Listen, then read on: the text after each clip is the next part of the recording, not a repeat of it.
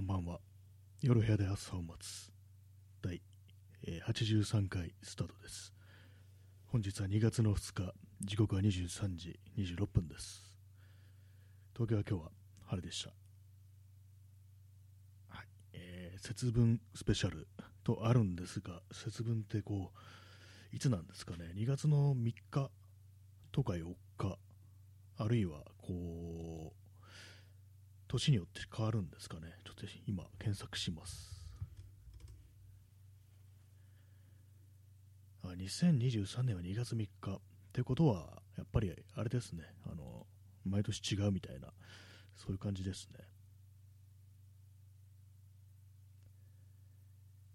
えー立春の前日を指す場合が多い。これあのウィキペディアにありますね。立春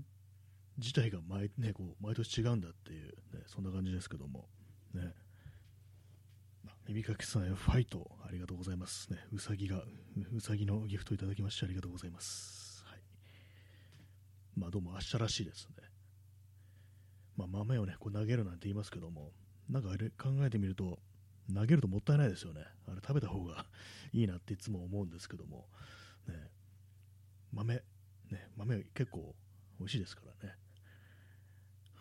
えー P さん、えーこんばんはいただきましてありがとうございます。こんばんは。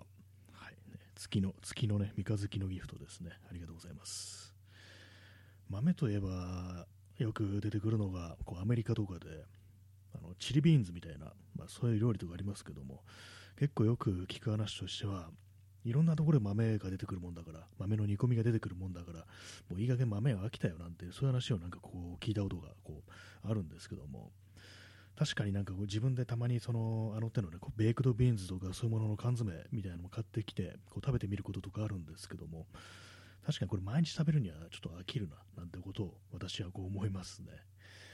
たまにならいいんですけどもこれが毎晩毎晩毎晩毎晩というかどっちかというと朝とか朝ごはんとかで出てきそうな感じですけどもそれがねあれがなんかこう毎日毎朝毎朝こうあればっか食べてたらまあ飽きたななんていう風になるのも分かるようなそんな気がしますね。コーヒーを飲みます。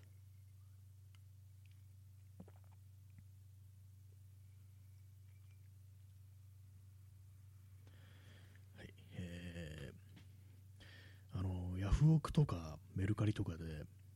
メルカリはあんまないか、まあ、そのヤフオクとか、ね、オークション形式のやつ、ああいうところでたまにこう、これ本当に欲しいのかわからないけれども、ちょっと気になるっていう、そういう品にあの入札して、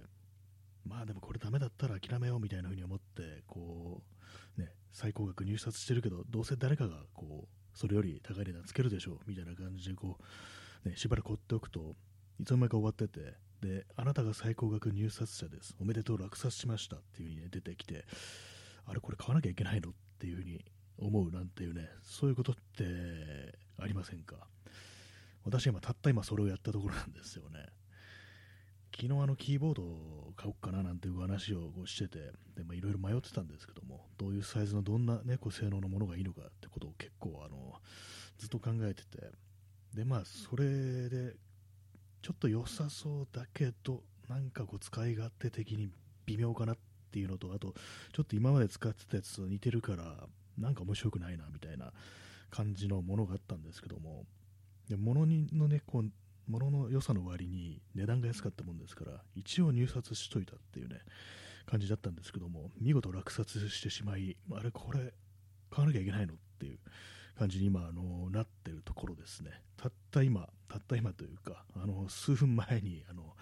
ね、支払ってしまったというねそういう感じでございますけども、ね。まあ、物自体は物自体はいいんですよ。全然普通にねこう。ただあの中古だっていうねキーボードの中古ってなんかあんま聞かないと思うんですけども、でも一定以上の性能のものとかは結構まあ丈夫、すごく丈夫にできてて、長く長く使えるっていうね、まあ、そういうのもありますから、まあ、普通に中古でこう結構いいキーボード買いましたなんていう、ね、人の話も結構聞いたりするんですけども、まあ、私もまあそれにこう習って、ちょっとまあ入札してみるかっていう感じだったのが、まあ、あのすっとねこう落札できてしまい、ちょっと面食らってるという、ね、ところですね。ありますよね、そういうことね。まあ、大体なんか、そういう感じで買ったものって、届いてみるとなんか、悪くはないけれども、自分にはそんなないみたいな、そういうことが、ね、起こったりするんで、ちょっと今ね、なんか、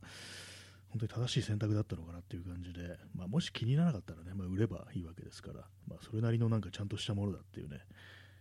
こう、ちゃんとブランド付きの、ね、ものだったんで、まあ、それはそれでいいんですけども、でもなんか気に入らなかったら嫌だなっていうね、またなんか新しいの探して買うっていう手間がかかるなというふうに思ったんで、まあね、まあ仕方ないっていう感じです。ちょっとあの、まあ、ね、そういうやつですね。なんかあれですね、本当こう、キーボード、キーボードって結構いいやつは、なんか本当中古のやつとかでも、結構そのヤフオクとかでもね、高い値段ついたりして、だからね、私も今回、あの、こう、絶対ね、こう落札できんでしょうっていう風に感じでこうやってたんですけども、そしたらなんか他の人手出さなかったみたいで、ね、なんか、ちょっとあの癖がある感じなんですよ、そのキーボードは。ね、こう配列とかに。まあ、私はこう今まであの、英字、US 配列っていう、まあ、日本語の、ね、配列とちょっと違うやつを、まあ、要はあの叩くキーがねこう同じ記号でも叩く場所が違うっていうそういう感じのを使ってたんでまあ慣れるでしょみたいな感じで買ってみたんですけども、まあ、他の人はそれを敬遠したのかなというねそういう感じですねえ P さん、え、自分に良いものと思い込ませるマインドセット、まあ、そうですね、まあ、これは何ていうかこうねなんかこう苦しいような気もしますけどもねまあ、実際ね、実際いいものなんですよ。多分、多分っていうか、結構そのね、もの自体は。まあ、ただ、まあ癖、癖があるというね、まあ、そういうやつで、慣れるのに少し時間かかるかもしれないっていう。あと、まあ、場合によっては、その、キーのね、あの、キーキャップ、ね、それをなんかちょっと交換した方がいいかなぐらいの感じ、ね、それがあるんですよね。ちょっとそれがなんか普通に使うと分かりづらいような感じのね、こうスタイルのキーボードなんで、まあ、それはなんか自分でいろいろいじるこう余地があるという感じで、まあ、楽しめばいいのかなと思うんですけども、まあ、あのキーボードね、本当合わないキーボードを使うのって結構辛いですからね。あ、箱庭の住人さんへ延長チケット1、2、3、4、5、6、6枚いただきましてありがとうございます。そしてちょうど100枚になったという感じでね、ありがとうございます。気量のいいところまでいただきました。いつもありがとうございます。えそんな感じで今日はなんか早速ねこう100まで行くとねなんかこう復活したっていう感じがしますね一時期なんか300枚ぐらい延長チケットあるって感じだったんですけどもあの期限切れというやつでどんどんどんどん減っていって、ね、2桁になったところがこうあれですねこう100までまた復活したという感じでありがとうございます。サコニア住人さん。はい。えー、耳かきさん以前職場の上司が原因不明のアレルギー症状が出て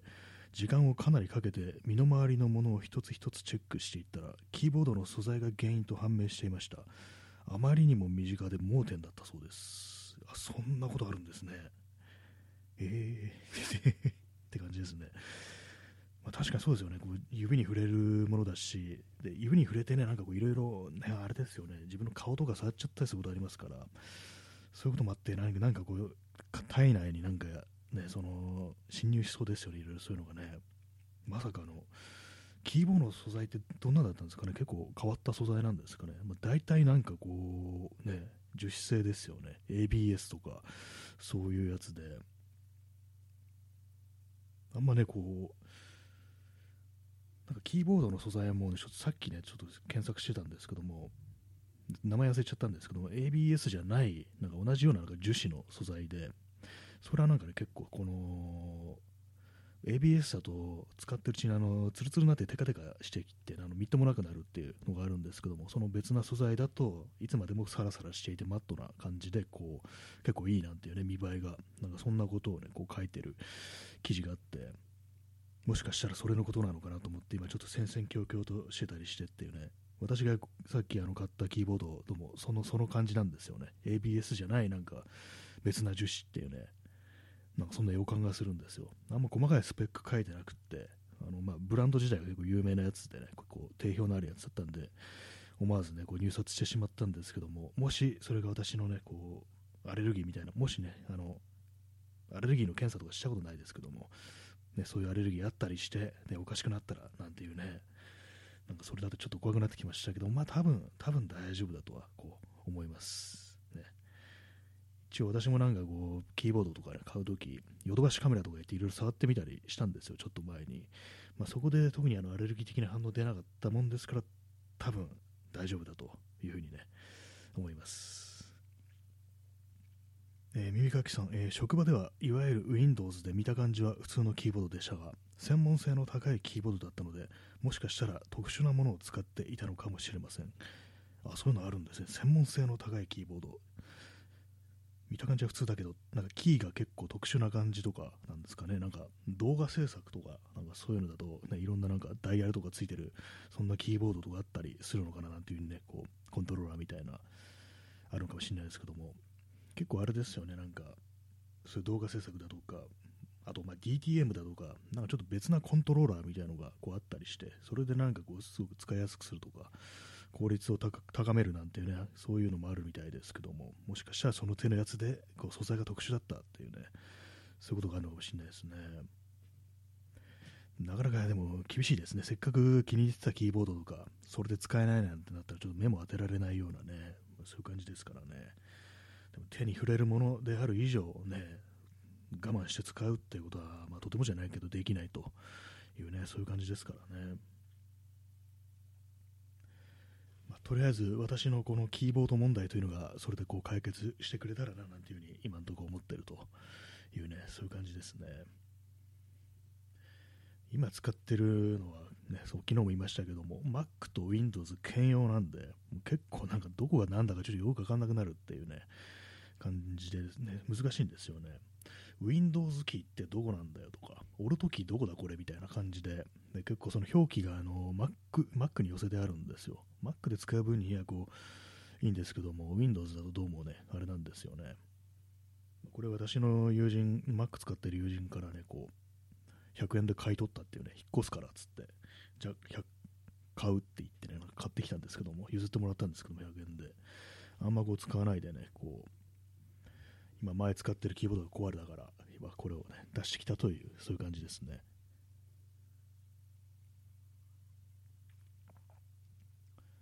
まあでも結構、キーボードとかね、凝る人は凝るから、こういくつも持ってるっていうね、そういう人もいますよね。まあ、なんか分からなくもないなっていうね。確かなんか昔はなんかそういうね、手元のデバイスとか全然気にしなかったんですけども、何でも安いやつ一緒って感じだったんですけども、結構いざなんかいいものとかね、こう見てみると、なんか質感とか全然違うなっていうのがこうあったりして、あとあれですね、あのー、パームレストってキーボードありますよね。なんかあれで結構木製のパームレスト、まあ、手を置く場所ですよね。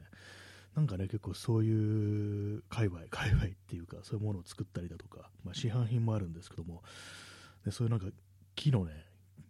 素材とそのキーボードっていうのがなかなかこう合ってるっていうか、結構なんかこうデザイン的にというかこうインテリア的になんかいいなっていうねことも思ったりするんで、まあ、そのねこうキーボード届いたらちょっとねあれですね。なんかこう使ってそういうのも自分で作ってみるの面白いかなっていうね思いましたね。えーね、そして今なんか急に今ねなんかあれでした。なんか非通知で電話かかってきてびっくりしました。なんでしょう。ね、ドキッとしましたけども、非通知でかかってくることなんてね、こう、まずないですからね。この時間になんだよって感じですけど、まあまあ、こういう時ってまあ間違い電話だったりするんですよね。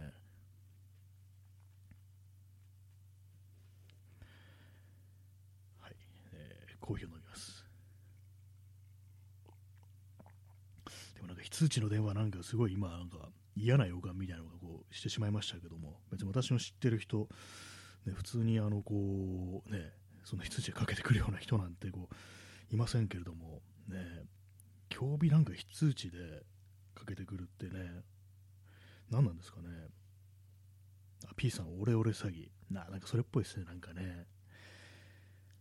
でもな、なんか、あっ、あ耳かきさん、ルフィ、その可能性ありますね、強盗かもしれないですね、出たらまずいことだったかもしれないですけども、でも鳴ってる時間がでもなんか5秒ぐらいで結構短かったんですよね。あでもね、あれなんですよね、あのちょっと前に、なんかね、あのチュニジアとかからなんか電話かかってきて、なんかなんか知らん番号だったんで、なんか知らん番知らない番号がかかってきて、なんだこれと思って出なかったんですけども、なんかその電話番号調べたら、なんかチュニジアとかなんだかで、でね、なんかその検索すると詐欺詐欺の電話っぽいんですよね。だからもう今回、さっきのもそれかもしれないですね。なんかちょっとどっかで電話番号流出してんのかなってね、こう思ったりす結構嫌ですね。今まで全然そういうことなかったんですけども、一体どこからっていうね、もう感じですよね。なんかやってて、こうね、たまになんかこう、まあ、例えばこうラジオトークとかやってて、パッとね、画面が暗くなって、っていうか、まあ、ね、こう消えて、で、なんかね、着信とかなんか出ると、なんかすっごい嫌な予感しますね。基本的になんか、本当こう、電話ってなんかあんまこう、最近ね、こう、しないですよね。大体なんかメッセージとかメールとかでやり取りってことが多いと思うんですけども、ね、基本急にかかってくると本当びっくりするんで、こう電話とかこうなくならないかなっていうね、ちょっと思ったりしてるんですけども、ねまあ、ただなんかこう、ね、メッセージだとちょっとやり取りめんどくさいなってことはまあたまにあったりしますからね、まあ、電話自体は別に、ね、なければないで困るもんだなと思うんですけども、急に画面切り替わるとなんか心臓止まりそうになるなっていうね、そういう感じありますね。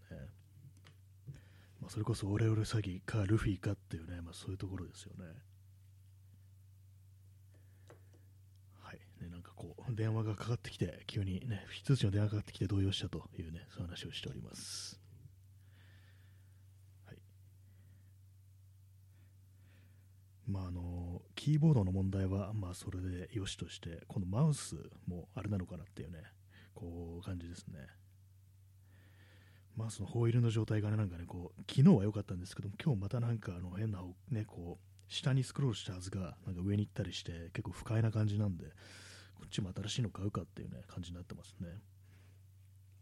え P さん、車用携帯24時間抱えて生活。今、それが普通になってますよね。24時間なんかこう、ね、常にこう、鳴るというね。まあ、鳴らす普通に考えたら鳴らさないというふうに、ね、外国、海外とか、海外って実は大雑把ですけども、ね、そうそういうのはちゃんとこう、ね、仕事時間以外は電話するなみたいなそういう決まりとかあるところもあるみたいですけども、でもこの国ではなんかこう24時間対応しろみたいな、そういう圧力って、ね、結構ありますけども、でも実際なんかかかってこなくても常に24時間そうです、ね、電源オンにして、いつでも連絡が取れる状態でこういるっていうのはなんかなかなかこう人間を追い詰められるっていう風になんね、こう自分では自覚してなくても結構そのクオリティライブオブライフとか、まあ、そのなんていうか人格みたいなものすら結構変えるんじゃないかなってのは思うんですけども私なんかこう、いまだにね、あのー、結構ね、だいぶ前なんですけども、すっごくなんかね、こう、嫌なね、こう、感じの、こう、報告とかが、あの 来る時期あって、まあ、それ LINE とかで来てたんですけども、その時のね、なんか、あれがいまだになんかちょっとね、あの PTSD って言ったら大げさですけども、なんか嫌な覚えで記憶として残ってて、LINE の着信音がものすごい嫌なんですよね。うわ、来たっていう感じがものすごくして、今ね、なんかちょっとね、あの、ね、あんま聞きたくない音でありますね、本当にね。本当の携帯とか、ね、24時間っていう、やめた方がいいと思いますよね、本当にね。でもなんかこう、でも意外となんか人間、ね、こう、適応してるっていうふうに思うと思ってる人多いと思うんですけども、実はね、こう、少しずつ少しずつね、こう心が削られてるっていうのはあるんじゃないかなと、私はね、思ってますね。まあ、そう、LINE のね、音、本当嫌いになりましたね、それからね、もう、だいぶもう時間経ってますけども、ね。あの、とてとてとててんってやつですね。本当なんか嫌です、あの音。緊急地震速報の方がまだね、マシですね、私にとってね。LINE の本当着信本当嫌いですね。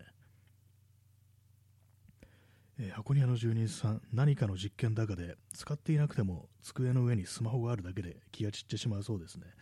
そうですね、本当ね、こう思います。ね、なんかね、あのー、ちょ これちょっとね、あの思うんですけども、人と会ってる時に、例えば、あのね、こうお店とか行って、まず、あの机の上、テーブルの上とかにスマホをポンと置く人がなんか嫌だっていうね、そういうね、こう、と言ってる人、この間なんか、なんかネットとかで、ネットとかなんだかでこう、読んで、ああ、確かに、いや、それは嫌だなっていうね、目の前に自分がいるにもかかわらず、ね、こう、いつでも他のからの連絡に出れるだとか、まあそういうようにしてるっていうのは、あれ結構病的だと私はなんか思うんですけども、わかんないですけどもね、まあ、あのもしかしたら、あのね、あのなんか工作員だとか、ね、あるいはこう、ね、救急救命士だとか、まあ、そういうような、ね、こう即応する、ね、こうしなきゃいけないというね、まあ、そういう人なのかもしれないですけども、ねまあ、一般的に言ってなんかこう、ね、こう他の人と過ごしている時に、ね、いつでもなんかこう、ね、その時間を中断できるようにしちゃうっていうのはなんか非常になんか、ね、気になるよなっていうことはね思います。ね、確かにスマホが、ね、置いてあるだけで気が散るっていうのはね絶対ありますよね、なんかね。電話とかね、メッセージだけじゃなくても通知とかありますからね、本当くだらない通知とかね、まあ本当オンにしてると、でもしょっちゅうしょっちゅうそのスマホの画面がついて、ね、すごく気が散りますよね、のね。ハートありがとうございます。なんかね、ほんとこう、スマホになんかこう、人間性みたいなものが食い荒らされてるなみたいなことは私は結構こう、思ったりするんですけども、どうでもどうにもなんかこの感じってのがこう、ね、戻らないですよね。時間はなんかこう、後ろには行かないっていうね、感じですよね。まあ、なんでもそうですね、本当テクノロジーって、なんか基本的になんか便利になった反面、でそれにやっぱどうしてもこう支配人間が支配されるなんてことはね、まあ、大体まセットですよね。本当なんかこうね、などこもね、どうなんですかね、こういうのね、一体人間はどこに行くのかなってことたまに思うんですけども、ね、もう限界じゃないのかってことはなんか本当にこう、このね、本当ここの数年のコロナ禍において結構その資本主義みたいなものって限界なんじゃないかなってことを私は何度も思ったんですけども、どうにも止まるような、ね、気配がないなと。いうね、そういうところありますよね。まあ、私はもう極力ね、必要ないものはこう、ね、通知とかこう切るんですけども、ねえー、耳かきさん、えー、段階以上の人、電話ですぐに要件を伝えようとしてくるけど、やり取りの齟齬があるとまずいので、なるべくメールの文面で送るように言うことにしています。あありますね、それは本当に電話ですよね。あの電話かけてきて、で、まあ、出れなくって、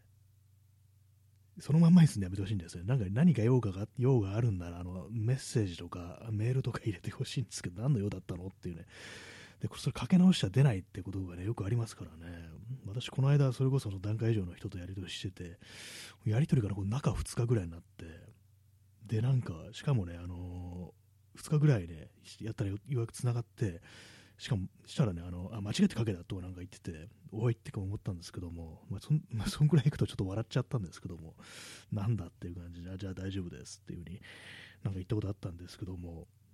確かにあのちょっと一定以上の年齢の人は電話でねすぐ要件伝えようとしてくるっていうありますね。でもちゃんとあの、ね、あのメッセージ私の周りにあるメッセージを送ってくれる、ね、こう人もねこういるんですけどもメールの文面がちょっと何言ってるのか分かんないっていうことが結構あったりして完全にその時私はエスパーになってこれはこれこれこういうことでしょうかみたいなこう感じで送るっていうねのが結構、まあ、あの日常茶飯事みたいになってるんですけども、あれなんかね、ねでも最近なんかちょっと、ね、こう仕方ないかなっていうような感じに私はもうなってきてて、もうこっちがエスパーするしかないんだっていう、ね、こっちのエスパー能力を磨く方がなんかこういいのかなっていうぐらいに今私はちょっと思ってて、まあ、それも相手によるんですけども、まあ相手ね、こうちゃんとなんかこう、ね、文面はあれでもあのちゃんとした人ではあるっていうね、それが分かってるんで、こう、でまあ、そういうやりエスパーになるんですけども、なかなかね、難しいんですよね、それがね。えって感じで、結構ね、あのー、30分ぐらい考え込まないと、なんかこう、ね、読めないような感じのが送られてきて、で、まあ、そのね、このパターンだったらこうこういうことでしょうかみたいな感じのことを、数パターンなんかね、こう考えて送るもんですから、結構時間かかって、まあ、大変っちゃ大変なんですけども、なんかそうなると逆になんか電話の方が、早かったりするんですよね、もはや。ねもう電話どころか、もうそっち行きますみたいな、ね、ことって割にね、こうありえますからね、なかなか人間のコミュニケーションというものは難しいですけども、まあね、最近はなんか本当にこうちょっとね、あの歩み寄ることも大事かなみたいなことも思ったりしてますね。あんまこうイライラとかね、しない方がいいなっていう風な感じには私ちょっと変わってきたなというところありますね。まあ、箱庭の住人さん延長してありがとうございます。延長させていただきました。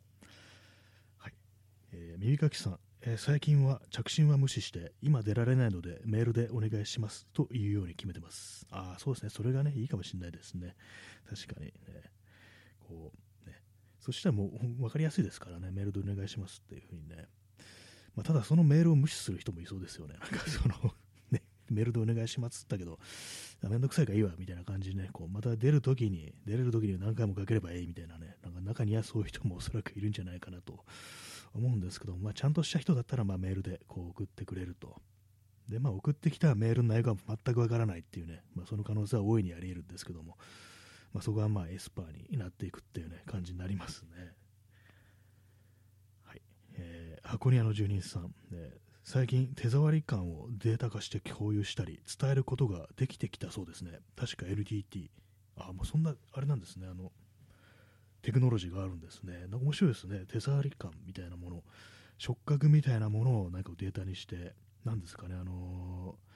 ー、それこそグローブみたいなこうデバイスをつけてそれでなんかこう再現するみたいなそういう感じですかね。ちょっと面白いですね。何かこう触ってる気持ちみたいになるとか。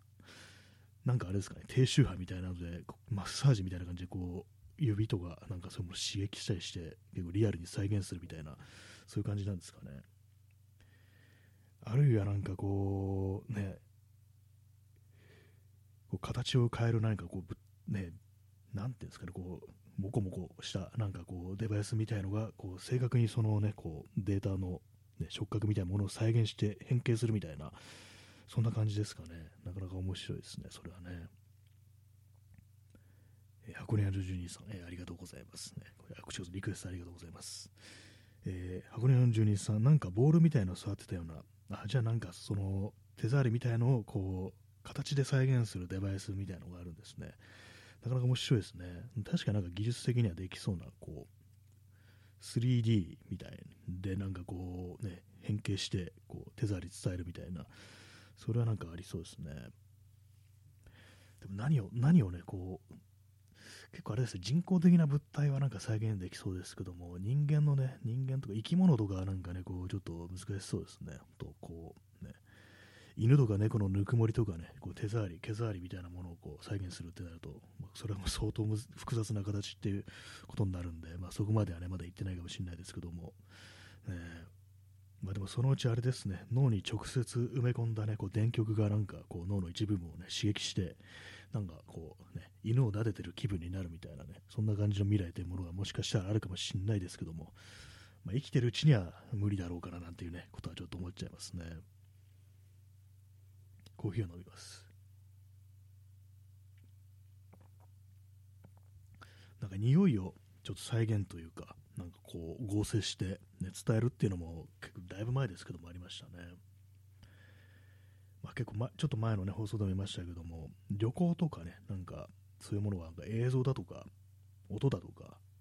で、まあ、ある程度なんかその現地の風景みたいなものは再現できたりして、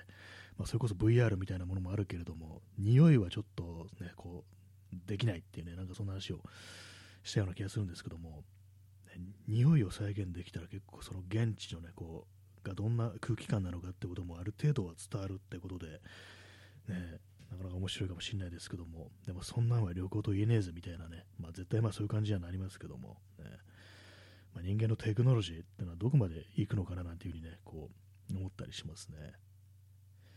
いきなりなんか悪臭を嗅がせるね、なんかトラップみたいなのがね、こうできそうですよね。あとなんか死んじゃうとか普通にね、毒ガスみたいなのが出て 死んじゃうとかそんなこともあったりしてなんていうね、そういうことを考えてしまいますね。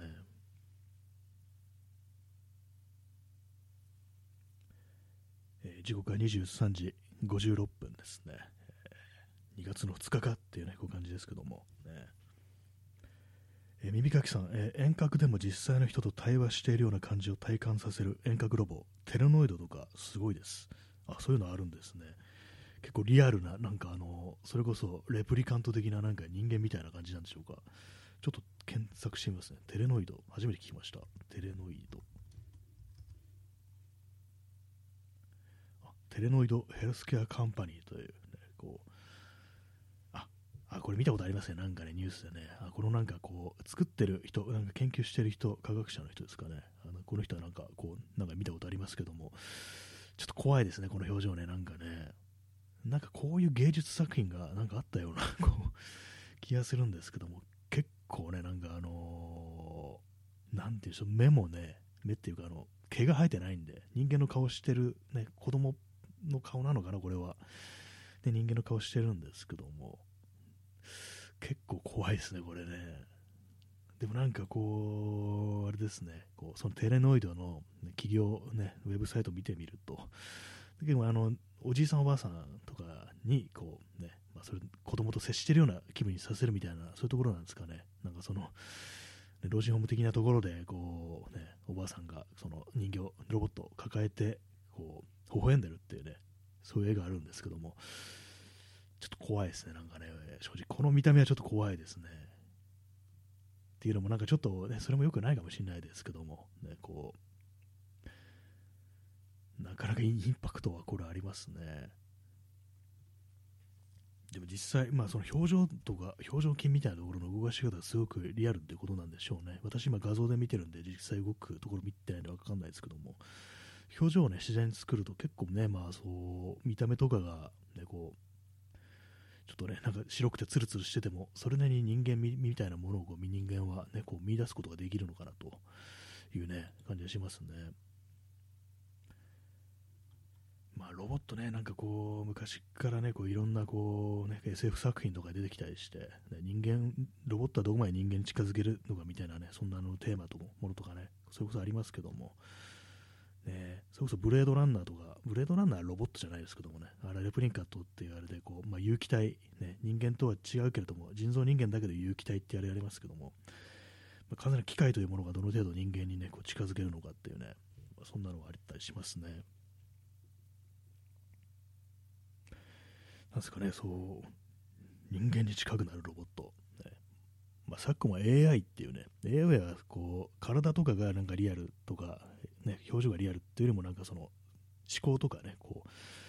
人格みたいなものがそういうものに宿るかっていう、まあ、そういうね、こうテーマでもってなんかいろいろね、作品とかあると思うんですけども、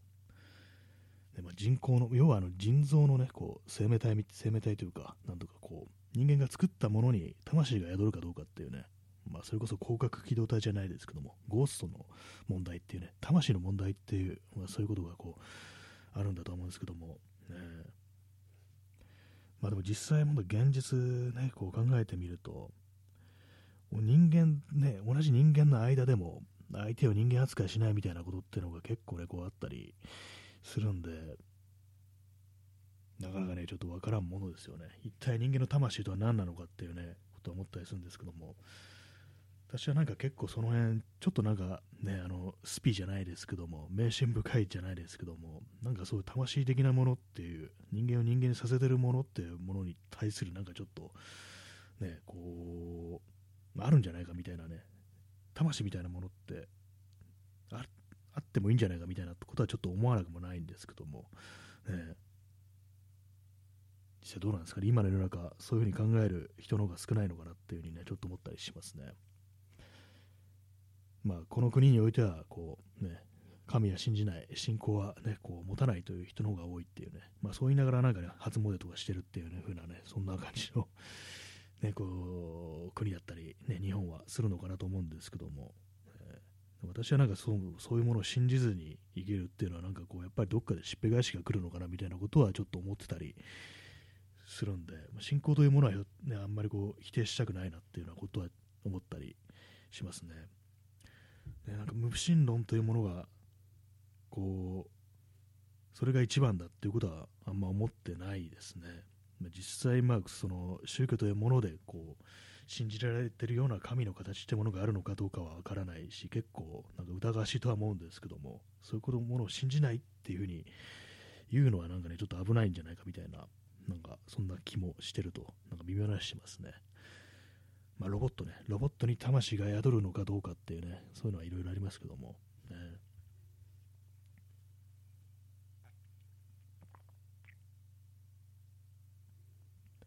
え、箱庭の住人さん、ね、ロボットの顔は人間に似せるほど不気味の谷現象で嫌悪感を抱く不思議。あそうですね。やっぱ寄せると似せるとねちょっと怖いんですよね。だったらなんかもう初めから結構ねマシンみたいな感じでねロボットっていう顔してたくれた方がねなんかこういいのかもしれないですよね。どうですかねこう身の回りにいてなんかこう怖くないこう感じのロボット。ロボットっていうと私思い出すのがあのニール・ブロムカンプっていう映画監督のあの大宮地区とかで有名な映画監督ですね。あの人の、あの監督の作品ね、チャッピーっていうね、こう映画ありましたけども、それもあのロボットがこう人間にね、こう拾われて、こう、いろいろ教えられてね、なんかこう、それでね、こう、お父さんとかお母さんとかなんかこう呼んだりするっていうね、ギャングのね、ギャングに拾われて、なんかこう いろいろこう、車を盗む方法とかね、こう教えてもらうっていう風にね、はい、お父さんって言いながら、なんかこう、車をね、こう、ドアをね、無理やりひっぺがしたりして、なんかこう、パクるっていうね、で、まあ、それ壊しちゃうから、なんか怒られるっていうね、なんかそんなちょっと笑っちゃうような展開とかありましたけども、えー、ロボット、ね、人間っぽいロボットっつうと、なんかあの、チャッピーっていう映画を思い出しますね。えー、P さん、えー、ペッパーくん襲撃。ありますね。ペッパーくんなんか結構いろんなとこありますよね。あれ何なんですかね私ちょっとよくわからないんですけどもペッパーくんって。なんかね、いろんなとこにあったりして、でも大体なんかあれ、うなだれてたりしてね、なんか、ちょっと何やってるのかわからないんですよね、あの存在が。なんか、たまになんかググってなんかね、こう頭をもたげたりして、ちょっと動いてたりするんですけども、なんか言葉を発してることもないし、どういうふうにね、なんかこう、使えばいいのかもよくわかんないし、なんかいるけど、置物だなみたいなこと思ったりしてますねでも結構なんかそうペッパー君は割とね馴染んでるといえば馴染んでるっていうね感じはねこうしますね。え箱根屋住人さん、えー、R2D2 は欲しいです、えー、C3PO は憎ま憎めないけどうるさそう。ああスター・ウォーズですね。R2D2 はあれでしたっけ？あのちっちゃい方ですよね。あのままん丸っぽい形のちょっと可愛い感じので、C3PO はあの金色のね、なんかこう、ね、あれで、ね、結構騒がしいというか、なんかよくおしゃべりな感じのね、こうロボットですよね。確かに C3PO ちょっとね、あのうるさいですよね、確かにね。気が紛れそうですけども、ね、R2D2 は確かにね。私はまスター・ウォーズ見てないんでね、なんかあれなんですけども、ね、結構あの重要なね、登場、ね、キャラとしては結構重要なね、こう役割をね、担ってたというね、そんな記憶がありますね。そうですね、そばにいてほしいね、ロボットなんですかね。やっぱあの人間とに、ね、こう同じような体格とか、自分よりでかいとかなるとね、結構恐ろしくなってくるっていうのがあると思うんで、ターミネーターとかね、こうねシュワルツネッカーとかいたら、まあ、頼もしいは頼もしいけれども、ね、どうかしたらなんかね、こうちょっと怖いですよね、あれはね。まあ、見た目まるっきり人間っていうね、こう、あれはありますけども、ね、他にロボットは出てくる。結構いろいろありますよね、なんかね。なんかあの、昔のロビン・ウィリアムズの映画で、なんかありましたよね。アンドリューなんとかでしたっけ？ちょっと名前がだいぶね、こう、あやふやなんですけども。で、なんか、ロボットだったんだけど人間みたいになりたいって言って人間にしてもらうっていうね人間にしてもらうって言ったらあれですねなんかこう、ま見た目をまるっきり人間にしてもらうっていうねなんかそういうような映画があったような気がするんですけども最後でも確かなんかねあのやっぱりちょっと元の姿に戻りたいみたいな感じになってたようなそんな気が記憶がありますね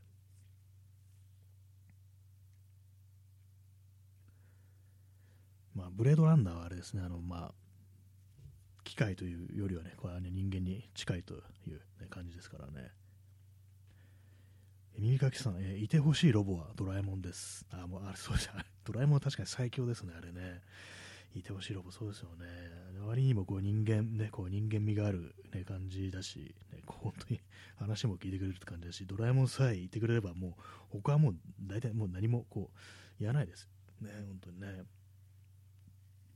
そうなんですよね。こう猫型ロボットだったんですよね、ドラえもんはね、そもそもね。ドラえもんっていうなんかこう、生命体にね、こうみたいに思えてましたけども、ね、よく考えたらロボットなんだよなって思うと結構不思議な感じしますね。感情があって当たり前みたいな感じにね、なんかいつの間にかなってましたからね。え箱庭の住人さん、ね、インターステラーにも出てきますか？ああれはコンピューターかしら？ありましたね、なんかあの、ちょっと、板みたいなね、ロボットで、普段なんか本当こう、ね、あの、モノリスみたいな形でなってるけども、移動するときはなんかあの、ちょっと、足みたいのが、足というかなんというかね、こう移動のためのなんか、ね、ガチョンガチョンみたいななって、こう、変形するっていうね、そういうのはいましたね。あれもかなり相当こう、頼りがいがこうありますけども、確かにあのコンピューターって感じしますね、あれはね、こう動けるコンピューターみたいな、ね、こう動ける AI みたいなそういう感じでこう人間味というか、まあ、喋るね、喋るっていうのはありますけども、結構なかなか、ね、あれはこう人間とは結構違う存在なのかなっていうね、ところありましたけども、でもまあ相当頼りがいの、ね、あるね、こう存在ですよね、あれはね。耳かきさん、えー、ドラえもん原子力で動く設定が311以降公式本から消えてました。ああそうだったんですね。原子力だったんですねあれね。まあでも確かにまあ大体ねそういうロボットとかって大体そうですよね。こうね大体原子力で動いてますからね。まあこれはあのまあ機械っていうのもありますけど、ガンダムとかもあれも確か核融合炉とかなんかそんなんで動いてるから、結局のところ、あれね、こう破壊されるととんでもないことになるっていうね、なんかそういうのをね、聞いたことがありますね。ドラえもんもなんかこうね、壊れるときはなんか悲惨なことになるっていうね、ことかもしれないですね。破壊されるとね。半径ね、こう、数十キロがなんかね、消滅するみたいなレベルでこうなるかもしれないですよね。え P さん、えー、セキュリトロンのディスプレイに映るアスホールの顔、マテリアルライフルによるゼロ距離射撃、ゼロ距離射撃っていうね、まあ、これも例によってわけのわからん、ね、あれになってますけども、まあ、説明しますと、ね、あのこのね、あれです、あのこの放送では本当義務教育になってるフォールアウトっていうね、こう核戦争後のアメリカを舞台にした RPG に登場する、ね、こうロボットですね、こうなんか足がねタイヤになってて、でこう胴体というか、あの、胴体というか顔というか、まあ、ディスプレイが、ね、あるんですよ、大きい。そこにあの顔が映ってるっていうね、それがなんかちょっと漫画っぽいね、こうアメリカのカートゥーンっぽいね、ちょねコミカルな感じの顔が描いてあってね、こう、喋るんですけども、まあ、そこにね、あの、某ね、麻生太郎さんの顔が映ってたら怖いよなっていうね、まあそういうネタですね。そんないたらもうね、あの、打ち、打つぞっていうね、まあそういう話でございましたけども、ね。はい、ねこのネタどうなんですかね、こう、よくわからんっていうね、なんかそんなことをね、思えちゃいそうですけども、でも結構そのフォールアウトっていうね、こう、作品には結構そのロボットとか人造人間とか、ね、結構出てくるんですよ。ね、あそうですね、ストロムさん、人間の脳が伝わる使われているっていうね、そう人間の脳が使われているロボットもあって、なんかカプセルみたいのに、頭がなんかあの半球状のドームになってるんですけども、その中にあの人なんか脳がね、こう、ぷかって浮かんでるんですけども、でね、それもなんか表向きにはあの培養した脳だから、これはね、決してに、ね、本当の人間の脳を使ってるわけじゃないんですよみたいなね、そういうことが言われてるんですけども、どうもね、ゲーム内でなんかいろんなね、こう資料とかね、こう調べていくと、犯罪犯罪者の脳が使われてるっぽいみたいなね、ちょっとロボコップっぽいね、なんかそういうなんかこう、ネタがあるんですよね。そうなんですよね、なんかこう、ね、割とその手のネタがこうありますね。えー、耳かきさん、えー、確かエイリアンにも人間そっくりのロボが出てきたような、あ、そうですね、ありましたね、アンドロイド出てきましたね、エイリアンといえば結構アンドロイド、ね、こう切っても切り離せないですよね、そういえばね、なぜこれを忘れたのかと思いましたけども、結構1作目からね、こうそのアンドロイドが結構作中では重要な、ね、こう役割をこう果たすっていうことで、ずっとそうなんですよね、意外にもエイリアンシリーズって、こう人間とエイリアン以外にも、ずっとなんかそうアンドロイドっていう存在がいて、それがかなりね、こう、重要な役割を果たしてるってなるんですけども、1作目だとね、本当にその、アンドロイドがこう、要はこう、命令によってね、こう、上上位にね、こう、危害をね、加えるっていうね、まあ、そういうね、こう、ことがあるんですけども、あ、耳かきさん、えーあの半分にもげた姿が子供の頃見て超怖かったです。あ、これエイリアン2ですね。エイリアン2のあの、ビショップっていうね、こうアンドロイドがいるんですけども、ビショップはね、あの、あれなんですよ。まあ、いいアンドロイドというか、こう、非常にこうね、ちゃんとしてる、ちゃんとしてる人っていうか、人じゃないんですけども、でもね、最後ね、なんかこう、エイリアンにね、こう、半分真っ二つにね、こう、ぶっ壊されて、で、それがあの床に横たわってるっていうね、そういうのがこうあるんですけども、まあ、アンドロイドだから死なないんですよ、基本的に。で、まあ、平気な顔はしてるんですけども、でもまあ、あのね、見た目怖いですからね、人間そのままですから、であの血の代わりにあの白いオイルみたいなのが出るんですよね。だからなんかこう、口からね、なんか牛乳をなんかね、こう、吐きながら、なんかこう、ね、あの床に横たわってるみたいなね、映画、あれ確かに子供見たらね、結構怖いと思います。ね、実際ロボットだと言っても、ね。まあ、でも私はあの、エイリアン2のね、こうセリフ、で最後にね、そのビショップが言うセリフ、ね、あのあんたら人間もなかなかやるねっていう風にね、なんか最後言うんですよね。それが、結構好きなセリフですね。なかなかこう、人間ね、人間臭いね、こう、ロボットっていうね、ところですね。えー箱庭の住人さん、えービショップ、懐かしい。そうですね、ビショップ、あのランス・ヘンリクセンというね、こう役者さんが演じてましたけれども、結構ね、あのなんかこう、エイリアンシリーズ、割となんかかなり出てますよね。ターミネーターにもなんか出てたりして、結構あの80年代、90年代のね、あの SF 映画にはかなりランス・ヘンリクセンという人はもう結構な数出てたなというね、そういうのありますね。3にも出たしね、こう、ね、いろいろ出てますよ、本当にね。あと、エイリアン VS プレデターにもランス・ヘンリクセン、ね、出てたというね、そういう記憶がありますね。最近なんかあんま見ないですね。さすがに年なのかな。あんまこうね。あの、プロメテウスとか、ね、エイリアン・コベナントとか、ね、その新しい、ね、かん新しいエイリアンシーズンには出てなかったですね、そういえばね。結構ね、あのエイリアン、エイリアンの話は割と私出てくるんですよ。エイリアンだとかプレデターとか。まあ、世の中にはね、結構ね、いろんなタイプのバカがいますけども、私はね、あの、そのうち、ね、こう、エイリアンの話ばっかしかしないバカと、ね、プレデターの話しかしないバカと、ね、まあ、その2種類に該当するっていうね、まあ、そんな感じですね。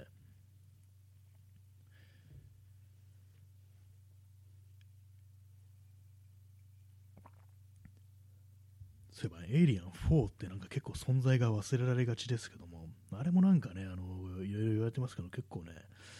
面白いかったんですよ、私は。あとあれですよね、エイリアンの続編を、なんかあの、ニール・ブロムカンプが撮るっていう、ね、なんかそういう、ね、なんかニュースが結構前、もう5年ぐらい前にあってる気がするんですけども、そう消えましたね、なんかね、どうだったんでしょうか。エイリアン4もなんかね、あのちょっと中途半端というか、まだなんか先続きそうなところで終わってるっていうね、ありましたからね。まあでもなんかああいうのね、ほんとどんどんどんどんね、こう、作ろうと思えばなんかね、こういくらでも作れますからね。映画じゃなくてもね、なんかコミックとかね、ゲームとかね、なんかそういうものでもいろいろ作られてますからね。えー箱庭の住人さん、えーメインブラックにも人間のロボットの頭の中に異星人の王子が乗って操縦してましたね。ありましたね、なんかあれな。実はすっごいちっちゃかったみたいなね、なんか操縦してたんだっていうね、私あのそのメインブラックは全部は見てないんですけども、なんかでね、こう多分テレビやった時に見たのかな、そのね、シーンはね、私覚えてますね。結構ね、なんかいろんなね、映画にはいろんなね、こうロボットがね、こう登場しますけども、ね、他になんだろう、有名な、有名なこうロボットが出てくるっていうね。なんか大体まあ、こういう話してるとね、タイトルが思い出せないっていうかね、本当頻繁にあって、ね、いろいろありますね。昔の映画で、まあ、あの最近あの Amazon プライムビデオでもなんかあの続編というかリブートなのかななんかそういうのありましたけどもウエストワールドっていうこう映画がありましたね見たことないんですけどもユル・ブリンナーっていう昔のねこう役者さんがね主人公というかそのロボットみたいな役で西部劇の世界をねこうエンターテインメントとしてこう人間がねこう、まあ、その登場するねこう西部劇のいかにもねこう西部劇の中の人たちっていうのは全部ロボットでそこテーマパークみたいになっててそれをなんか、ね、こう人間がいて楽しむみたいな。でそのねこう西部劇テーマパークのロボットたちがこう、ね、来るって人間を思いだ思い襲い始めるっていうね言えてませんでしたね。襲い始めるっていうのがそんな映画ありましたけども、ね、私 Amazon プライムビデオの方のそれ見あの見たんですけども結局なんか長くてあのシーズン、ね、1の3話ぐらいであの挫折しちゃいましたね。本当なんかアメリカのドラマ長くってねあの見る体力がね本当ないですね。まあいろいろなロボットがねこうおりますけども、えー。まあ、大体よくあるのが狂って人間を襲い始めるっていうのがね構ねありますよね。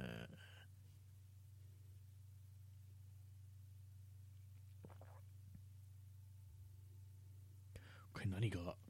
ったかな。いろいろ今なんか思い出そうとこうしているんですけども。あでもさっきあれですね。ロボコップの話をしましたけども。あれはまあ人間人間ですからね。元人間だからあれですよね。そういえばね。まあ一応ロボ完全なロボットもね出てましたけども。ED209 とかね。主人公のロボコップはまあ人間ですからね。えー、耳かきさん、えー、ロボットと霊言同士を合わせたロボ同士というのがあります。どう見てもロボコップ。あ、そんな映画あったんですね。すっごいなんかいかにもなんか80年代とかにありそうな感じですね。本当流行ってるもん2つ混ぜときゃ OK みたいなね、そういう映画あったりして、ね、なかなかいい、ちょっと なんか気になりますね、ロボ同士。ねまあ、合うっちゃ合うのかなっていうね、ロボコップ、ね、霊言同士、ね、ロボットになってもなんかああいうね、こう、術とか使えるんでしょうか。ね箱庭の住人さん、キョンシー、懐かしい、ね。懐かしいですね、本当にね。キョンシーもでもあれなんか、ね、こう、死体を、ね、人間が思う通りに刺激するために、使うためにね、こう、なんか術をかけるみたいなもんですから、ある意味なんかこうね、死体をロボットみたいにするっていうことで、ちょっとロボット感はね、ありますよね。まあ、ただまあ、それがなんかこう、お札がね、なんか取れると人間を襲うみたいな、なんかそんな設定だと思うんですけども、ね。えー、耳かきさん、えー、パッケージ見ると笑います。あちょっと気になりますね。ちょっとロボ同士検索してみますね。初めて知りました、ロボ同士。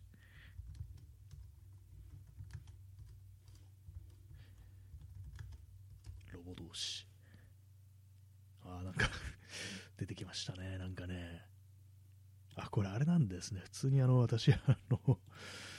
ね、香港映画とか台湾映画なのかなと思ったんですけども、どうも、こう、あれですね、こう、ハリウッドの、ハリウッドですか、アメリカなのかな。ロボ同士、サブタイトルがエルム街のキョンシーっていう、もう、すべてを諦めた感じで、なんかね、もう、こう、やけくそになってる感じの、ね、こう、が、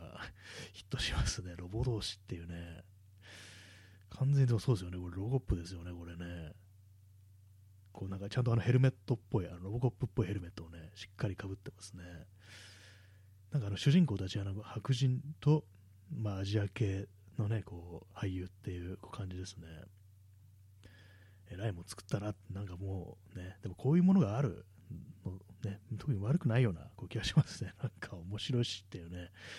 たまには騙されてこういうものを見てみるのもね、いいかもしれないですよね。はい。ね、まあ、いろいろありますね。エルム街のキョンシーってなんかもう、これは訴訟じゃないかみたいな、ね、ことをちょっと思っちゃったりするんですけども、そういえばあの昔のね、あのマイケル・ジャクソンの映画で、私見たことないんですけども、マイケル・ジャクソンズ・ムーンウォーカーっていう、ね、こう映画があって、あれもなんマイケルが確か宇宙人だったと思うんですけども、なんか最終的になんか マイケルがロボットに変身するってわけのわかんない展開があるって聞いて、でちょっと前には YouTube でそのシーン見てみたんですけども、まあどうかしてましたね、なんかね、あれね。やっぱなんか 80, 80年代だと思うんですけど、やっぱちょおかしな時代だったのかなっていうね、ことはすごく感じましたね。ななんでね、こう、ま、マイケルがロボットになるってね、完全に意味不明な感じですけども、ね、まあ、いい時代だったのが何なのかってね、そういうのありますけども、ね、昔なんかのの映画で、クラス・オブ・バイオレンス1999っていうね、なんかそういうのがあって、それはあの、すごい荒れたね、学校に、教師がね、なんかこう、2人か3人かやってきて、でまあ、すごいね、なんかそれがあの、こう、強硬派というか、なんというか、こう、まあ、すごい荒れてる中をね、こう結構その、暴力みたいなの振るって何とかしようとするっていうね、やばい映画なんですけども、それ正体があの、ターミネーターみたいなロボットだったっていう感じで、途中からなんかあの、そのね、ターミネーター的ななんかアクション映画だ、SF アクションみたいになっているっていうね、わけわかんない映画ありましたね。多分ターミネーターがヒットしたから全部もうそれでいこうみたいなね、それこそロボコップとロボ同士みたいな、そういう関係性のね、作品ってのがなんかこう、あの時代たくさんあったのかなっていうふうにね、思いますね。で、しかもちょっと面白かったんですよ、それなんかあの、意外にこの映画面白いなみたいな感じで、ね、くだらないっちゃくだらないんですけども、ちょっとたまに当たりみたいのがあるのがね、ねちょっと面白いですね、なんかね。えー、耳かきさん、えー、日本製スパイダーマンは合体巨大ロボが出ます。ああこれ聞いたことありますね。なんか見たことあります。ね、なんか、なんかあのー、かなりね、無理やりですよね。なんでね、ロボットに乗って戦う必要あるんだって感じですけども、で確かなんか本家のアメコミにもうそのロボットが登場したみたいなもう日本の日本の、ね、版のスパイダーマンがなんかこう最近なんかあのマルチバースとかなんとか言っていろんな平行世界からいろんなこうスパイダーマンがやってくって集まるっていうね。あそうですね。P さんチェンジレオパルドン。そうレオパルドンって名前だったと思います。なんかそれ普通になんかこうそのねコミックにアメコミになんかその日本のスパイダーマン出てくるっていうねそういう展開があったらしいですね。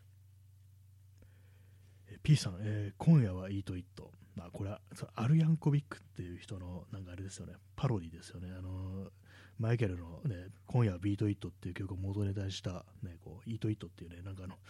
ソーセージみたいのね、パクって食べてるっていうね、なんかそのジャケットで、ね、ありましたね。ありましたねってなんかこう、私よく知らないんですけども、ね、あ、耳かきさん延長してありがとうございます。ちょっと、ね、盛り上がってるので延長させていただきたいと思います。はい。えー、箱庭の住人さん、えー、ジャンクヘッド2017はもうよかったら見てみてください。あ、なんか聞いたことありますね。ジャンクヘッド2017。なんか確かに聞いたことあります。なんでちょっと検索してみますね。あ、えー、箱庭の住人さん、えー、日本人が確か一人で何年もかけて作った、えー、クレイアニメーションです。クレイアニメなんですね。あれですよね。粘土みたいのでこう作ったっていう感じで。あ、なんかこの、今、画像検索してるんですけども、これなんか見たことありますね、この絵はね。あ、でも相当でもこれ、ね、すごい凝ってますよね。こう背こう背景というか、なんというか、そういうものも、それこそロボットみたいなのもすごいたくさん出てくるし、すごいですね。これ一人でやったってもう相当な労力ですよね、これね。ちょっとびっくりする感じで。ちょっとあのね、あの、機会があればチェックしてみたいと思います。すごいですね。粘土でやるんだ、こんなんて。まあ、全部が粘土ではないかもしれないですけども、ね、こう背景とかなんかそういうものはすごい細かくって、ね、普通に予算つけて作った映画じゃないのかっていうね、そんな感じですよね。すごいあの気合をね、こう感じますね。いろんなね、こう、ロボットがこう登場するね、こうものですけども、確かあれなんですよね。あ、箱庭の住人さん、え続編があるはずなのですが、未だ、あまあ、これはね、なかなかこうね、作るの 大変そうだから、本当、ね、どのぐらいね、かかるんでしょうね、こういうのね、何年もかけて作った、一人となったらね、あれですよね。えー、ウィキペディアによると、2021年に公開された日本のストップモーションアニメ、あじゃ結構最近なんですね、公開されたのはね。監督の堀高秀がほぼ一人で7年かけて制作した約4年をかけ制作す、ね、どっちなんだこれ？7年かけて制作した、ね、でまあその約4年をかけて制作された30分の短編作品ジャンクヘッド1を修正追加撮影を行い2017年に完成したのが長編版である本作であると。そうですねまあ全部で7年かけたというそういう感じなんですね。相当なもんですねこれはね。えー、耳かきさん、えー、そういえばスピルバーグの AI も、あ、そうでしたね、あれもなんかね、また見ましたね、あれね。なんかこう、完全にあの見た目人間なんですよ、主人公の男の子は。あれ確かなんか、ハーレー・ジョエル・オスメントでしたっけ？あれなんかもう、なんか今、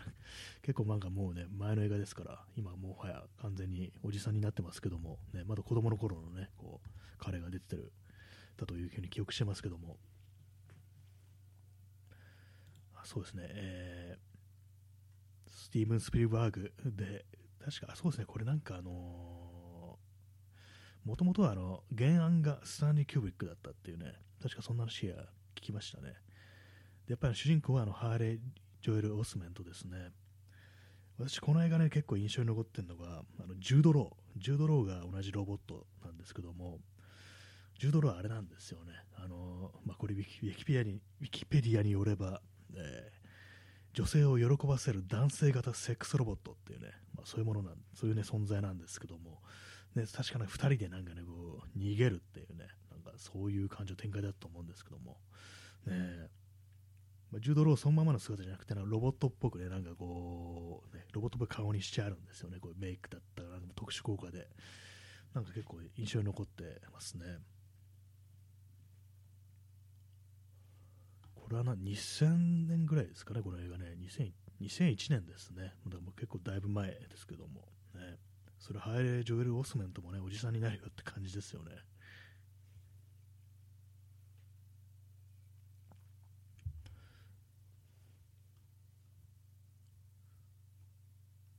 ね、本当なんかロボットが出てくる映画というのは本当にたくさんこうなりますけども、えー、耳かきさん、えー、ジャンクヘッドのような個人の作品は映画祭出品やプロモーション、著作権管理などもろもろも自分で行わなくてはならないので作り終えてからもやることが本当によく大変だと思います。ああそうあそうですよね。なんか全部が自分だからっていうね感じだともう相当大変ですよね。全てをなんかこう注ぎ込むっていうやっぱ感じにはなりますよね。こう完全ソロっていうね。著作権そういうものも、ね、でもそういうものも人にやってもらうっていう風になるとなんかこういろいろ権利とか持ってかれちゃったりでそれはそれでなんか結構なんか罠みたいなのももしかしたら潜んでるのかなっていうね。そういうのねありそうですよね。なかなかこう難しいなというふうにね思ったりしますね。えー、P さん、えー、新たに SNS アカウントを作り壊れたのは安倍晋三影武者ロボットだった説を唱えたら。ねえ。まあ、あのあの安倍さんはロボットだったっていう、なんかそれなんかいや結構ありますよね、なんかそんな展開とかね、なんか割とこう、ね、映画だとかね、アニメだとかね、割となんかね、実はあれはなんか影武者だったみたいなね、なんかそういうの結構そういう作品っていくつかあったようなこう気がするんですけども、ね、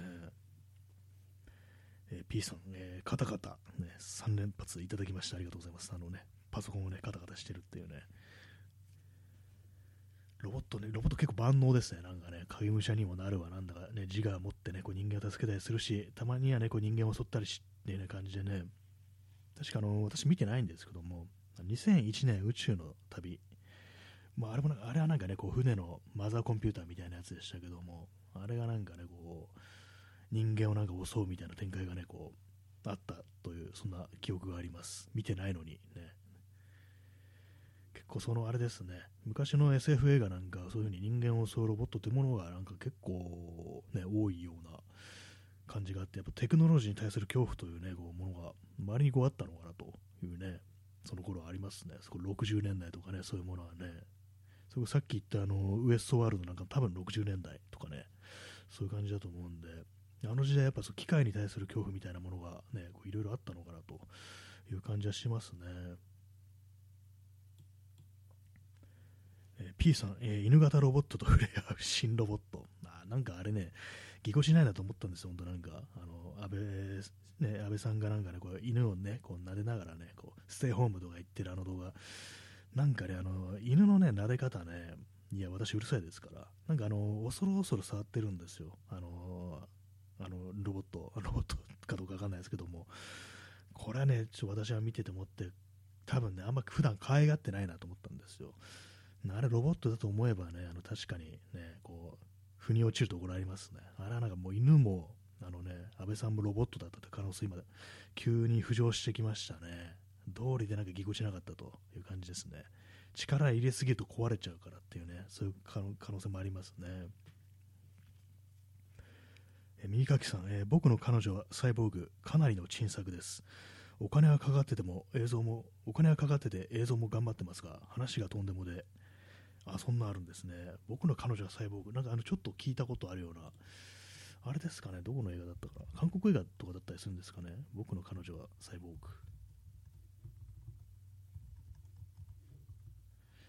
僕の彼女はサイボーグと。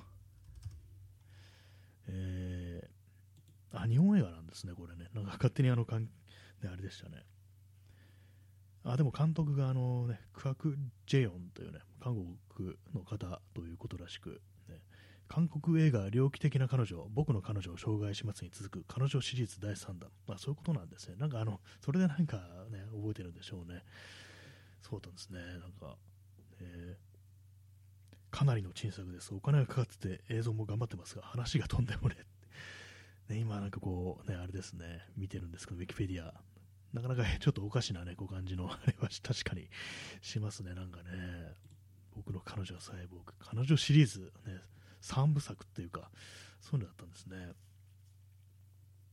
あれなんですね、あの、こう、出てんのが綾瀬はるかっていうね。確かにちょっとロボットっぽさあるかも、サイボーグっぽさがね、こうあるかもしれないですね。あ耳かきさん、え綾瀬はるかを美しく撮ることだけに全力を注いでいる映画です。あもうそういうあの力の、ね、こう入れ方になってるのかしれないなってるんですね。なんか面白いですね。振り振り切ってるっていう感じなんですね。確かに画像検索、なかなかのね、ちょっとね、あのサイボーグっぽさね、結構ね、綾瀬はるか出してますね、なんかね。なんかこうパキッとしてるというか、なんというか、こう、目鼻、ね、立ちがなんかこう、すごくはっきりしてるところがなんかこう、サイボーグっぽいなっていう感じはちょっとなくもないなっていうね、ところですね。えー、P さん、えー、人間を迫害する自民党政治家型ロボット。まあなんか結構ね、なんかもう、ありありあり得るかもしれないですね、本当ね、これからね。こう、そういうね、もう、もう、いるかもしれないです。実はなんかもうね、すでに機械化されてるっていうね、なかなかね、こう、政治家がね、引退しないな、なんていうふうに思ってたら、もう、いつまでかなんかロボットに入れ替わってるっていうね、そういうね、感じのね、ことってもしかしたらあるかもしれないですからね。なんかもう このね、この放送がちょっととんでもなってますけども、ね、まあ、ロボットというとね、あのこれアニメ作品ですけども、あの広角機動隊とかなんかね、あれも、ね、出てきますよね。あれはなんかこう、イノセンスとかね、あれはなんかまさしくこう人間作られた、こう、擬態、ね、擬態になんかこう人間のね、あのゴーストをダビングするっていうね、こう非常になんか恐ろしいようなね、こう、犯罪が行われていたというね、なんかそういう、ね、展開でしたけれども、ね、なんかあれはなんかこう、その魂をね、ゴーストをダビングされてしまったね、こう人形であっても、ね、無下に扱っていいのかみたいなね、なんかそういうことをなんか主人公がこう思ったりして、俺は人形の方に感情移入してるのかみたいな感じでちょっとハッとするみたいな、なんかそんなシーンがこう、あったような気がするんですけども、ね、あの作品も割とそういう機械と生命みたいなものがこうねこういろいろ出てきたりねこうしますね。まあ本当ネットで生まれたなんかこう、ね、人工知能みたいな AI みたいのがこう自我を持ったらどうなんだみたいな、ね、あのゴースト・イン・ザ・シェルとかもなんかそんな感じだったようなこうあれもありましたけども、ね、体を体を持ってる、ね、なんか人工の生命とねなんかいろいろありますねこう。クローン的な、ね、ものっていうのもいますしね。確かあのエイリアンの世界とあのターミネーターの世界ってなんか結構あのちょっとあの共通しているところがあってあれなんですよねあのターミネーターの世界であのシュワーツネッカーとかがあのサイバーダイン社っていうこう企業のさ、ね、こうロボットであると元はでそれであのエイリアンに出てくる、ね、こうアンドロイドもサイバーダインなんていう風になんかそんなような呼ばれてるっていうね、設定がなんかあって、一部なんかその世界観というか、そういうところ共有してるみたいな話をどっかでこう、聞いたね、こう、気がします。今、あの、ウィキペディア見てたの、ロボットを題材とした映画なんていうね、カテゴリーがね、こうちゃんとこう、出てきますね。まあ、いろんなね、本当はありますけども、ね、でもあんまこういう、あれですね、こう、見てみるとそんなにリストアップされてないですね。えー、耳かきさん、えー、こち亀にも一時期2人組のロボット警官が出ていましたね。あいましたね、なんかそういえば、あの50巻とか、なんかそんぐらいですよね。覚えてます？土怒り炎炎の助と、まるでダメ太郎っていうね、もう完全にロボットの名前じゃないぞっていう感じの、ね、あれは感情豊かで完全にまあ人間でしたよね、あれはね。とこしかも確かガソリンで動いてましたよね。なんかその、土怒炎之助の方は、怒ると、カッとなると、あのガソリンに引火してなんか火がつくっていうね、なんかこう、そういう設定がありましたね。あと、なぜか通覚とかなんかそういうものがなぜかあるっていう、ね、感じで、あの、あちちちちってね、なんかね、こう、そういう感じで、人間のようなね、反応をね、こうしてましたね。かなり進んだね、進んだロボットでしたね。こち亀結構定期的になんかロボット系が出てきてね、なんかどっかまた戻っていくっていうね、感じの展開がこう、ありましたね、なんかね。あれもなんか不思議なね、こうネタでしたけどもね。確かなんかね、こう昔ね、こう、見た、ちょっとなんだったか覚えて、あんま覚えてないんですけども、サイサイボーグだったから、なんかあの、あれなんですよね、あのジャンクロード・バンダムが、こうそれこそサイボーグっていうね、こうね、なんかこう、シリーズがね、こう、あるんですけど、なんか3作ぐらい作られてるんですけども、なんかね、私もちょっと相当ね、子供の頃なんで結構こう、曖昧で、なんか最後ね、なんかその、主人公、ジャン＝クロード・ヴァン・ダムだったらどうかわかんないんですけども、もしかしたらワン、ツー、スリーのいずれだったかなんだと思うんですけども、最後ね、死んじゃうっていうね、破壊されてしまうっていうのがあるんですけども、その代わりなんかこう、悪役と、おっと、殺しがえるみたいな感じで、悪役の方が、すみません、ネタバレですね、なんかタイムマシンみたいなのを使うんですよ。で、そのね、その主人公は、その、そいつがタイムスリップ前に、あの、今の際にね、その、飛ぶ時代をあのタイム、ね、トラベルする時代を、ね、なんか設定を変えてそれがあの人類がまだねこう出てくる前それこそなんか地球の創世紀みたいなねそういう,、ね、こう時代にこう飛ぶように再興してでその悪役がねやっぱそのまだねもうどっかんどっかんでも火山が、ね、こう噴火して大地が出来上がってるっていうね、まあ、そういう、ね、ところになんかこう転送されて絶望するっていうなんかオチっていうねなんかそんなのね、こっち子供の頃見たことがあって、ちょっとその終わり方怖かったですね、そ悪役とはいえね、そんな時代になんかワープさせられるっていうね、結構怖い映画だなと思いましたけども、ね、まあでも分かんないです、もしかしたら私の夢だったかもしれないです。ねえ P さん、えー、タイレル社の方から来ました。あブレードランナーですね、タイレル社ね、ありましたね。あれもなんか2049で耐えれる車がなくなってて、ね、別ななんかね、こう、吸収されてるっていうね、感じがありましたね。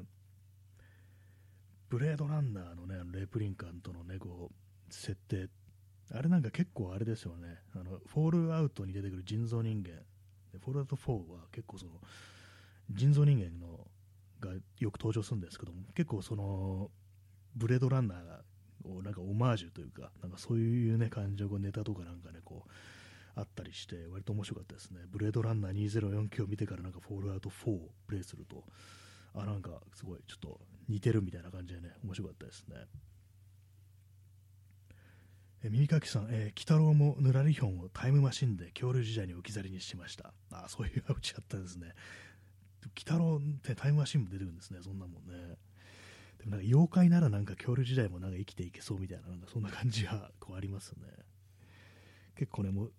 最大、なんか最強ですよね、完全にね、別な時代に置いてくるっていうね、本当に絶望としかこう言いようのないような、ね、感じですからね、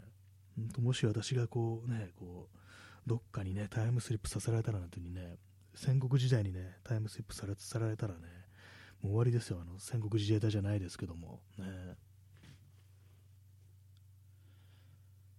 タイムスリップ持ってのも結構なんか怖い展開が多いような気がしますね。私なんか僕戦国自衛隊とかね、最初こう見たとき、結構なんかね、怖かったですね、なんかね。まあ、あれなんか最終的に全員死ぬから、全員じゃないか。あの、大体みんな死んじゃうからっていうのもあると思うんですけども、なんかね、あの映画怖いなっていうね。今普通にネタバレしましたけども、ね、そんなあの印象がこうありますね。あとあれですね、あのターミネーターも結構似たような映画がたくさんあるというさっきそういう話したんですけどもこれもね私がなんか子供の頃の映画見たいな映画で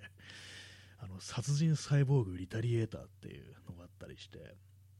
これはねあれなんですよ。もうこんな映画見る人こんな映画って失礼だな。こういうこの映画見る人もいないだろうからもう完全にネタバレしますけどもあのテロリストをねテロリストをあのサイボーグに改造するっていうね、それで、まああのそのね、兵士として使ってやろうっていうね、そういう、ね、こうそれがまたなんかこう自我を、ね、取り戻して復讐するっていうねこう映画なんですけども、女性なんですよね、そのテロリスト、女テロリストってやつですね、それがなんかね、こう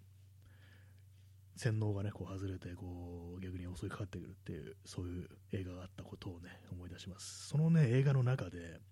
まあ、いろんな手段をね、こうでこう復讐していくんですけども、自分をそういうね、ふうに改造した、ね、こうアメリカのね、こうアメリカ軍に復讐していくんですけども、その中であの電話をかけるんですね。で、電話をかけて、その電話に出たら、なんかあの声でね、殺すんですよ。なんかそれこそ超音波みたいな、なんか殺人超音波みたいな、なんか口から、ね、こう発して、でこう電話のねそのそれを聞いた電話の向こうの相手は耳から血を出して死ぬっていうシーンがあってそれが、ね、強烈に印象に残ってて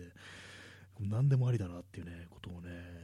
覚ね子供ながらに思ったことをね思い出しますね殺人サイボーグリタリエーターっていうねなかなかこうねちょっと誰か間違えて見てくんないかなみたいなねそういうのものをねこう如実に感じてちょっとね面白いですねなんか結構ね、そういうその手の映画、割と見れちゃうからなんかね、あの、面白かったりしますね。うわ、なんか、捕まされたな、みたいなこと思うんですけども、結構なんかこう見てると、こう、いけるなというね、風に私はどうしてもこう思ってしまう。ね、まあ、そういうなんかボンクラなものを楽しめるっていうね、それはなんか悪くないのかなというふうには思うんですけども、ね。今なんかこう、思うがままにね、あの、あれをウィキペディアを、ね、クリックして思い出してるんですけども、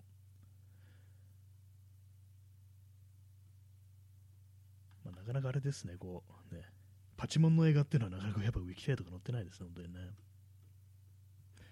えー、あ、ハードルありがとうございます。えー、P さん、今なら無双させてしまう、えー、三刀陸への俺が戦国時代に行ったら天下人になってしまった件、ななんかすごいありそうですか。まあ、普通にありそうですね、なんかね。そうですね、今なんかね、そう全滅エンドとかないですよね、多分ね。普通になんかそう無双させてしまうっていうね、すごい今のこう、ね、技術だとか知識とかを使ってね、こう勝ちまくり、ね、っていうね、なんかそんな感じになりそうですよね。天下を取ってしまうっていうね。そう考えるとなんかこう、昔はなかなかこうね、こうね、こう、うまいこといかせなかったっていうのはなんか結構味わいみたいなものがね、こう、ありますね。えー、三垣さん、えー、ターミネーター2018。あ、なんか、今ね、なんかあれなんですよ、こう、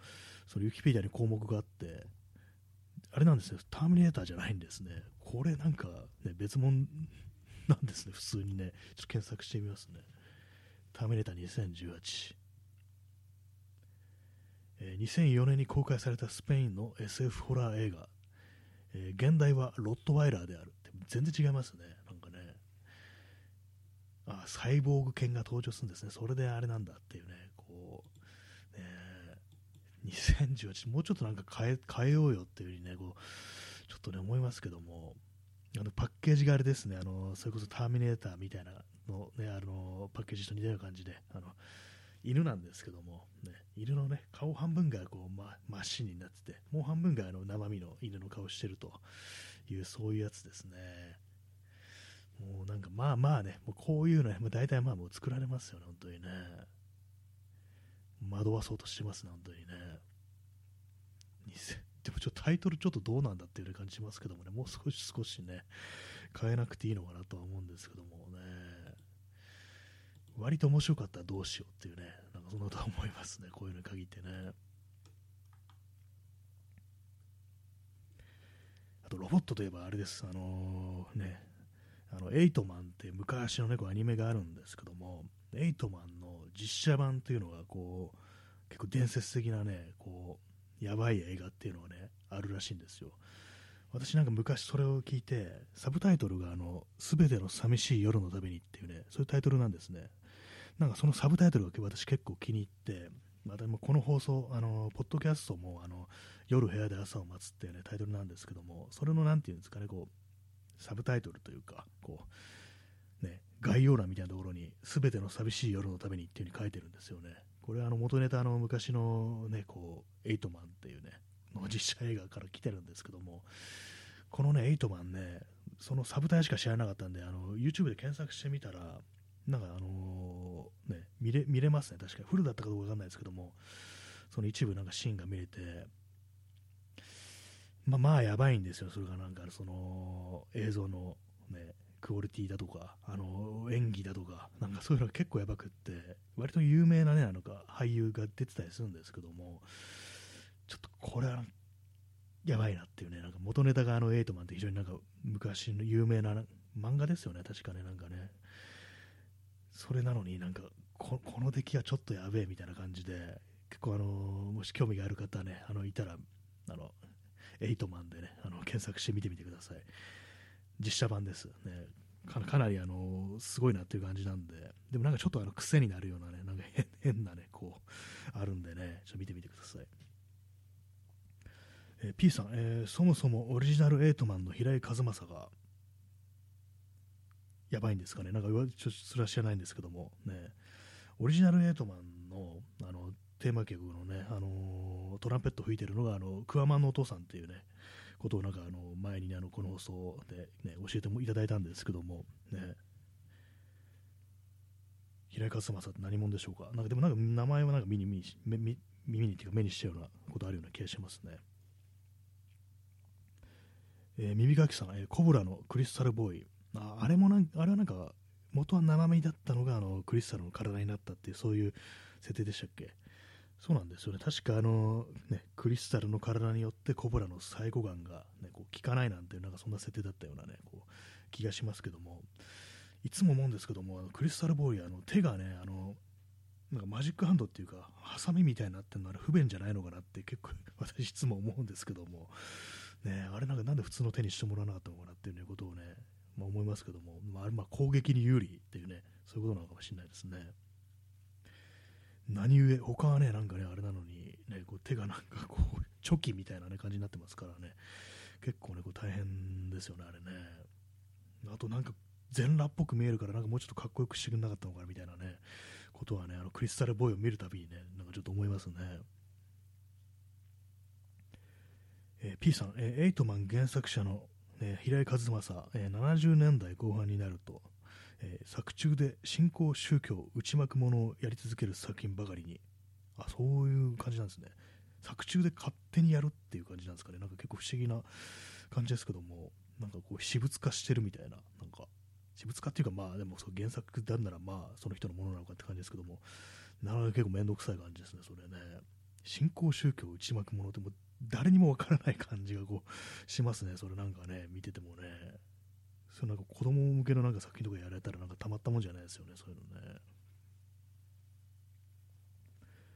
え P さん、現場対戦など、あ、そうなんですよ、現場対戦、アニメの、アニメですよね、あれね。それ作った人はですね。ちょっと困りますね、なんかね、変な色がつくというか、なんというか、ねまあ、でもなんかちょっとあの、特有のなんか変な雰囲気ありますよね、確かに私、あんま詳しくないんですけども、でもなんか一回、現場対戦で本当、一回見たことあって、多分大人になってからみたいな気がします。でもなんかちょっと雰囲気ちょっと変だなみたいな、まあ、あの時代なんかね、特有のなんかあれなのかもしれないですけども、なんかちょっとよくわかんないなみたいなところをね、結構感じたようなのがありましたね。右かきさん、えー、そういえばあられちゃんもロボットでした。あ鳥山明のね、ドクサースランプあられちゃんってあれ主人公のあられちゃんロボット、そういえばそうなんですよね。あのね、あの、のり巻博士が作ったロボットっていうね、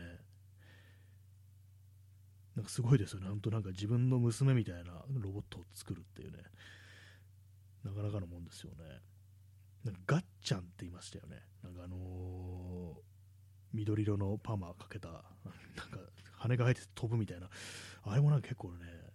変な存在ですよね。飛んでるし、なんかあのー、金属を食べるって性質を持ってるっていう、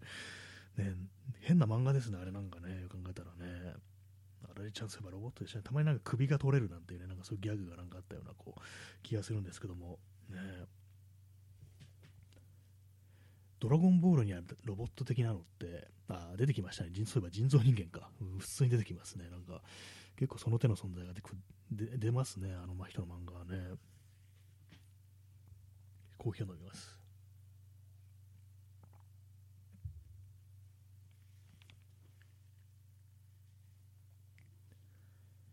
箱根の住人さん、ね、あられちゃん、未来が映るカメラでみんなと一緒に撮る話、何枚撮影してもあられちゃんだけ成長しなくて少し切なかったです。ああ、そういうのあるんですね。それなんかそうですね、なんか自分だけ年を取らないっていうなんかなかなかそういう切なさみたいのって結構なんかありますね。割となんかそういう SF 映画とかってね、そういうのこう、そういう展開とかね、こう、ありますよね。まあ SF 以外にもその、自分だけはこう長生きするだとかね、まあ、そういう存在がこう、ね、周りの、ね、こう大切な人とかどんどんどんどん先にこう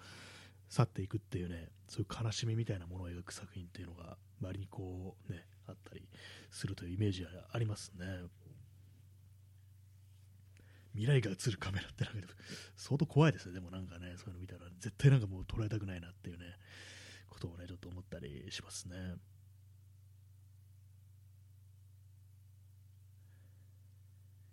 まあ、なんかね、こう、あれを見てます。ウィキペディアのね、こう、項目をこう見てますけども、あんまそうですね、こう、もうもうネタがないですね。ネタがなくなりましたけども、ね。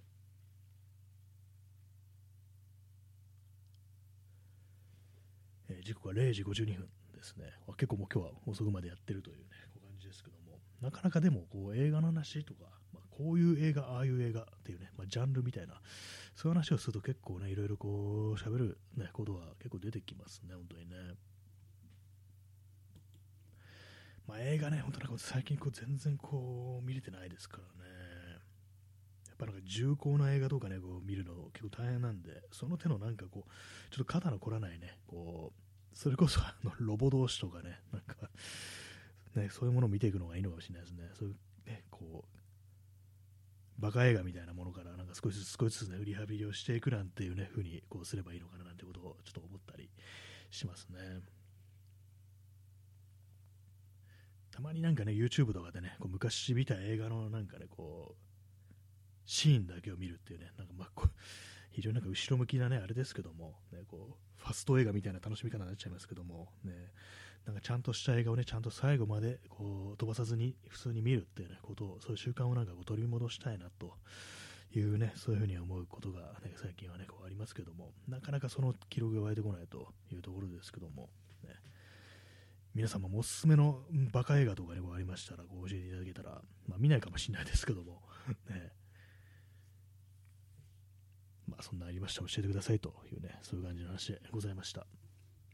今、あの、あれですね、あの、ウィキペディアのページにあのロボコップ VS ターミネーターっていうね、表示されてるんですけど、こんなんあったかと思ったら、あの、あれですね、あの、漫画、コミックらしいですね。そういえばなんか聞いたことあるなっていうね、アメコミもなんか変な、めちゃくちゃなのありますからね。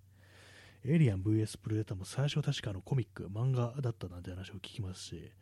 結構なんかね、なんか何でも VS にさせていく文化みたいなものがあのコミック界にあるのかなっていうね、そうクロスオーバーなんていう風に言いますけども、ね、なんでその2つがみたいなね、そういうのがありますよね。